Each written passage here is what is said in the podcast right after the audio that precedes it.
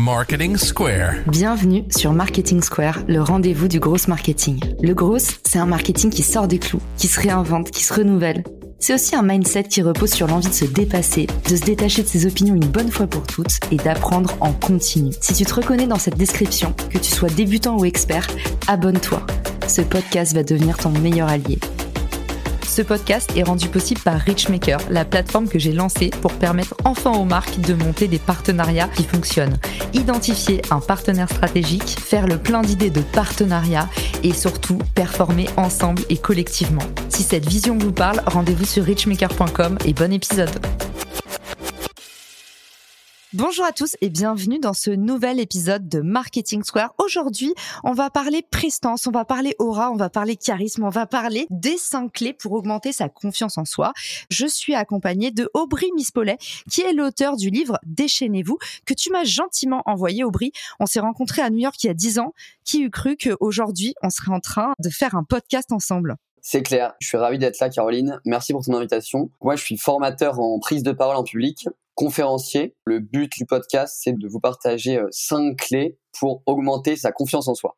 Pour moi la première clé c'est d'utiliser ses forces au quotidien. Il y a énormément d'études qui prouvent que quand on utilise nos forces, on est plus impliqué au travail, on est plus productif, on est plus heureux, on est en meilleure santé. Donc déjà la première question qu'on peut se poser c'est est-ce que je suis capable moi spontanément en quelques secondes de citer mes forces? Et si c'est pas le cas, moi je vous recommande un exercice que j'aime beaucoup, c'est de lister environ 10 succès qu'on a atteints autour de sa vie et de voir à chaque fois quelles sont les qualités associées qu'on a mobilisées pour chaque succès. Par exemple, j'ai été le meilleur commercial en termes de chiffre d'affaires au sein d'une équipe de 20 personnes quelles sont les qualités associées? Donc les qualités associées, en l'occurrence, ça va être j'ai une force de conviction, je suis bon en vente, en négociation, je suis à l'écoute. Et en fait, on se rend compte que quand on lise tous ces succès, et surtout qu'on voit les qualités qui sont associées, on se rend compte qu'il y a souvent les mêmes qualités, les mêmes forces qui reviennent, et ça nous donne donc une meilleure idée de nos forces. Une fois qu'on a pris conscience de ces forces, c'est très important de vraiment trouver un travail ou même de trouver des missions au quotidien dans notre travail qui nous permettent de mettre ces forces en action. C'est marrant parce que ça rejoint certains audits euh, en personal branding que j'ai fait récemment. Et si on a trop le, fameux syndrome de l'imposteur ou si on n'est pas euh, suffisamment lucide sur qui on est pour tous ceux qui n'ont pas une nature introspective comme nous on peut avoir. Est-ce que tu recommandes de demander à ses amis? Moi, je sais que c'est souvent quelque chose que je demande quand on définit les identités de marque personnelle. Je dis en fait demandez à vos meilleurs amis et en fait je trouve les points communs dans les discours des amis et c'est comme ça que je dresse cette liste. Est-ce que c'est quelque chose qu'on peut faire ou tu le déconseilles? Non, tout à fait. Et c'est marrant que tu m'en parles parce que c'est un des, deux exercices que je préconise dans mon livre, les amis, mais aussi en fait de prendre des personnes de confiance. Donc pour moi, ça peut être aussi dans l'environnement professionnel, donc des collègues de travail. Un exercice que j'aime bien, c'est vraiment de demander à ses proches, dont on vient de parler, est-ce que tu peux me lister mes trois principales forces et surtout me donner un exemple associé à chaque fois? Finalement, ça permet d'avoir des retours qui sont hyper pertinents. Souvent, ça ouvre des discussions assez profondes avec ses proches parce qu'on n'est pas habitué de parler de ses forces avec ses proches. C'est hyper intéressant parce que le principe des forces, en fait, c'est que pour nous, c'est naturel. Donc, on les utilise au quotidien sans même s'en rendre compte. Mais en fait, c'est pas forcément naturel pour tout le monde. Et donc, c'est intéressant d'avoir nos proches qui nous disent que ça, c'est une de nos forces. Donc, c'est validé. Bon, attention à ne pas faire trop souvent parce que sinon, bon, on va clairement prendre le boulard et puis saouler nos proches. On peut utiliser les personnes de notre entourage pour nous guider dans l'identification de nos forces. Ça, c'était l'astuce numéro un. On est prêt pour l'astuce numéro 2. L'astuce numéro 2, c'est prendre conscience de sa valeur. C'est très lié pour moi à la fierté en fait. Vraiment se demander à la fin de sa journée, est-ce que je suis fier de moi? Moi je sais que pendant des années personnellement, et je pense que c'est le cas de beaucoup de personnes qui sont assez ambitieuses, assez déterminées, j'avais tendance à me dire ah mais euh, j'ai pas fait tout ce que j'avais à faire, j'aurais dû faire plus. Et donc en fait je finissais ma journée un peu en me flagellant et en ayant un sentiment de frustration. On réplique ça dans le temps, ça devient hyper insidieux, hyper pernicieux parce que si en fait on va se coucher chaque soir en se disant qu'on aurait pu faire plus, on est toujours frustré, on n'est jamais fier de soi. Et je pense que c'est très important de renverser complètement ce principe et de se dire chaque soir on se pose, soit on le fait à l'écrit, soit on le fait dans sa tête, mais on liste vraiment les raisons pour lesquelles on est fier de nous aujourd'hui et quelles sont vraiment les choses qu'on a accomplies qui nous rendent fiers. Ça peut être je suis fier de moi parce que j'ai fait une heure de sport. Je suis fier de moi parce que j'ai téléphoné à ma grand-mère. C'est vraiment un renversement de paradigme et un changement de prisme où on se met sur une dynamique positive. On est tout simplement plus doux avec soi-même parce qu'on n'est pas des machines. On est juste fier de ce qu'on a réalisé. On a fait de son mieux et on se célèbre. Donc en fait, toi, tu recommandes le journal de gratitude. Chaque jour, vous vous levez et vous prenez les premières minutes de votre journée pour remercier ceux qui vous entourent, pour dire pourquoi vous êtes reconnaissant. Et toi, tu dis en fait, journal des fiertés, tous les soirs, hop, hop, hop, quelle a été euh, la petite fierté de ma journée? Exactement, et même pas qu'une petite fierté. Moi, je pense qu'il faut en écrire le plus possible. On a plein de raisons d'être fier de soi. Et pour aller encore un peu dans cette logique, je pense que c'est aussi important de, en permanence, chercher à ne pas se dévaloriser. Je vois souvent, quand je fais des formations en prise de parole en public, des personnes que je forme qui vont se dévaloriser en disant ah mais moi je suis pas bon en prise de parole, j'ai un frère qui est plus extraverti, je sais pas communiquer. Dès qu'on se dit quelque chose de négatif à l'encontre de soi, on ancre une réalité dans la matière. Et donc c'est vraiment important de, chasser ces paroles négatives qu'on a à son encontre et essayer vraiment de les remplacer par quelque chose de positif. Trop bien. On a intégré la clé numéro 2 et je crois qu'on en est à la troisième. La troisième clé, c'est d'être congruent. La congruence, c'est euh, l'alignement cohérent entre ce que nous ressentons et comment nous agissons. C'est vraiment la question de est-ce que j'assume qui je suis au quotidien. Et ça peut prendre plein de formes en fait. C'est par exemple, j'ai décidé que je prenais plus l'avion pour euh, des courts séjours pour des raisons écologiques et j'ai un ami qui me propose un week-end euh, à Lisbonne pour son anniversaire pour deux jours, je sais vraiment que j'ai pas envie d'y aller pour cette raison. Et ben c'est juste d'assumer ça auprès de notre ami et de lui dire bah écoute je suis désolé j'aurais aimé faire la fête avec toi mais je prends plus l'avion pour des courts séjours pour des raisons écologiques donc je vais je vais pas pouvoir venir est-ce qu'on peut se voir la semaine prochaine? Bis quoi et de la même manière si on se retrouve au restaurant avec que des personnes qui sont végétariennes et que nous, on a envie de prendre du foie gras et que ça nous fait plaisir et qu'on ressent que c'est bon pour nous à ce moment-là, eh ben on le fait en fait. C'est vraiment en fait de quitter ces logiques de culpabilisation et d'assumer de faire ce qu'on a envie de faire et d'être la personne qu'on est. Et je pense que la congruence, c'est hyper important dans nos vies de tous les jours et ce qui crée souvent un, un mal-être, c'est que certaines personnes se retrouvent les fesses entre deux chaises en permanence. Alors que quand on est aligné avec qui on est, on se sent déjà beaucoup plus serein. Mais ça, ça me parle tellement parce que c'est tellement ma personnalité de me forcer à faire un truc et du coup après le faire en faisant la gueule alors qu'il n'y a rien de pire. Je sais pas si vous qui nous écoutez, vous vous reconnaissez dans ce type de mouvement, mais moi j'ai l'impression que c'est un peu notre gangrène. Il y a un bouquin qui m'avait euh, vachement changé la vie que je recommande à tous ceux que je diagnostique un petit peu comme moi à tendance euh, trop gentil et trop prendre sur soi. C'est euh, Thomas Dansembourg, Cessez d'être gentil, soyez vrai, qui est top. Et aussi il a pas longtemps, j'ai lu le dernier bouquin de Fabien Olicard qui était Petit guide anti-manipulation. Et en fait, il expliquait comment réussir à dire non et il donnait l'exemple de quelqu'un euh, qui, de base, disait contre son gré oui à un ami pour l'aider à déménager la matinée et qui finissait à l'aider pendant toute la journée, à être épuisé, à culpabiliser par rapport à ses autres proches pour lesquels il n'était pas là, à s'en vouloir à lui-même de pas avoir réussi à dire non et en plus son ami n'était pas content parce qu'il y a des énergies négatives et on crée tout un tas de choses quand on fait pas les choses du coup avec congruence donc je valide euh, mille fois et euh, deux petites ressources supplémentaires euh, pour ceux qui nous écoutent. Pour compléter, c'est savoir dire non, mais finalement quand on dit non, on choisit de dire oui à autre chose en fait. Donc dans chaque exemple que j'ai donné, si par exemple on va pas à cette soirée notre ami, faut aussi juste se dire qu'on se dit oui à soi-même en fait. On se respecte, on dit oui au fait qu'on est fatigué, on choisit de prendre du temps pour soi. C'est comme ça qu'on peut gagner confiance en soi à terme. C'est si on arrête de mettre la vie des autres et le regard des autres en priorité dans notre vie et qu'on accepte juste de s'écouter et de revenir sur soi. Et moi, je suis quand même persuadé qu'on peut à peu près dire, penser et faire n'importe quoi à partir du moment où, on s'écoute et qu'on culpabilise pas, si évidemment on reste quand même respectueux des autres. Eh ben, on en est déjà à la quatrième clé. C'est Fort Boyard ici, ça n'arrête pas. Bon, je vais la jouer en mode passe-partout. Donc la quatrième clé, c'est de s'entourer de personnes qui nous donnent de l'énergie. On parlait euh, d'énergie euh, à l'instant avec euh, la congruence. Et en effet, c'est hyper important de faire les choses dans une énergie positive.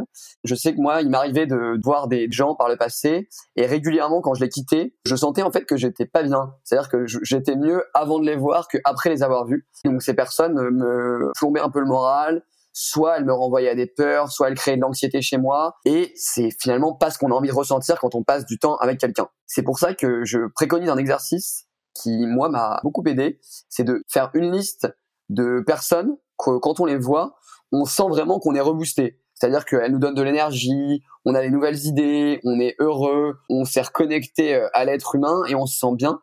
Et au contraire, faire une liste de personnes où quand on les voit, on sent qu'on est euh, un peu dans, dans le dur. Mon conseil, évidemment, qui suit euh, l'élaboration de ces deux listes, c'est de faire en sorte de passer le moins de temps possible avec les gens qui nous prennent de l'énergie Et parfois, c'est hyper compliqué parce que je me retrouve avec des gens qui me disent Ah oui, mais si c'est euh, mon frère, ou bien si c'est un ami que j'ai depuis 20 ans. Bon, il y a peut-être certaines personnes, c'est compliqué évidemment de plus les voir, et c'est pas forcément l'idée, mais c'est en tout cas déjà de les identifier et de se dire qu'on les voit à des moments où on sent qu'on a suffisamment d'énergie à leur donner, parce qu'on sait qu'ils vont nous en prendre, et de quand même moins les voir.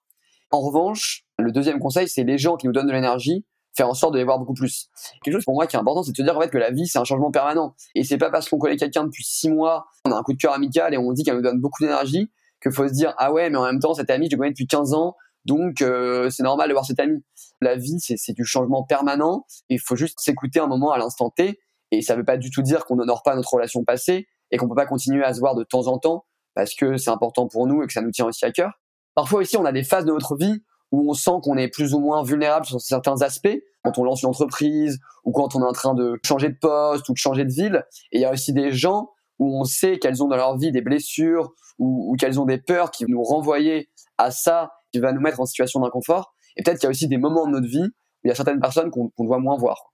Qu'est-ce qu'on fait si quelqu'un est à la fois dans les deux colonnes, est-ce que je suis hyper anormale si quand je suis en train de faire ma petite liste mentale, il y a une personne, par exemple, de mon entourage qui est dans les deux colonnes à la fois? C'est-à-dire qu'il y a des moments où elle me fait sentir hyper mal et il y a d'autres moments, en fait, où elle m'a fait sentir bien, où je sais qu'il y a aussi des très bonnes choses. La vie n'est pas juste de faire des colonnes, donc il y a forcément les entre-deux. Ce qui est intéressant avec l'exemple que tu viens de donner, déjà tu as parlé au passé en disant que cette personne t'avait euh, apporté des belles choses dans le passé, t'avait donné de l'énergie et tout. Donc peut-être que ça veut dire qu'à l'instant T, c'est plus le cas.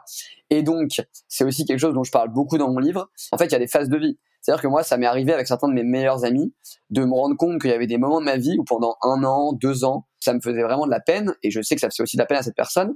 Mais je sentais qu'on avait une sorte d'incompatibilité.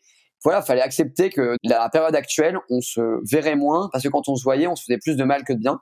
Il y a plusieurs personnes dans ma vie où on s'est retrouvés pour le meilleur en fait. Et je pense que c'est aussi ça qu'il faut accepter en fait, que c'est que des gens peuvent à un moment dans notre vie un peu disparaître pour revenir plus fort que jamais.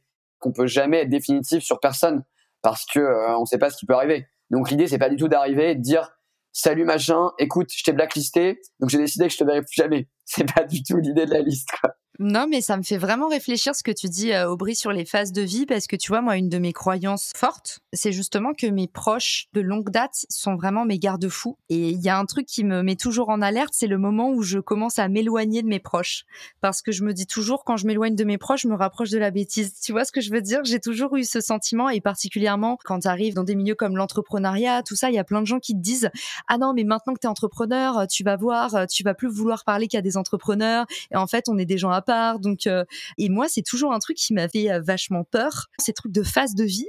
C'est intéressant d'avoir ton avis là-dessus où tu dis faut décomplexer parce que moi, pour moi, c'est un signal d'alarme très très fort justement de sentir que j'ai moins de choses en commun avec euh, mon entourage proche qui est là depuis très longtemps, tu vois. C'est peut-être une manière d'honorer la relation et de la respecter que de se dire que on se voit moins un moment parce qu'on se fait plus de mal qu'autre chose, mais qu'en revanche, on sera hyper content de se retrouver et que ce sera peut-être encore plus beau. Je pense que les relations sont liées à évoluer et que c'est pas parce que on a eu par exemple un meilleur ami et qu'on s'est vu euh, trois fois par semaine que euh, ça va forcément se continuer à l'infini toute notre vie. Et c'est triste, mais la vie est faite de, de deuil symbolique. Intéressant. On en fera un post LinkedIn de cette question parce que je la trouve intéressante et j'ai hâte de savoir ce que les, les auditeurs euh, en pensent. On mettra ça dans les ressources de l'épisode. Je rêve, on en est déjà à l'ultime clé. Cinquième clé, c'est agir en embrassant ses peurs positives.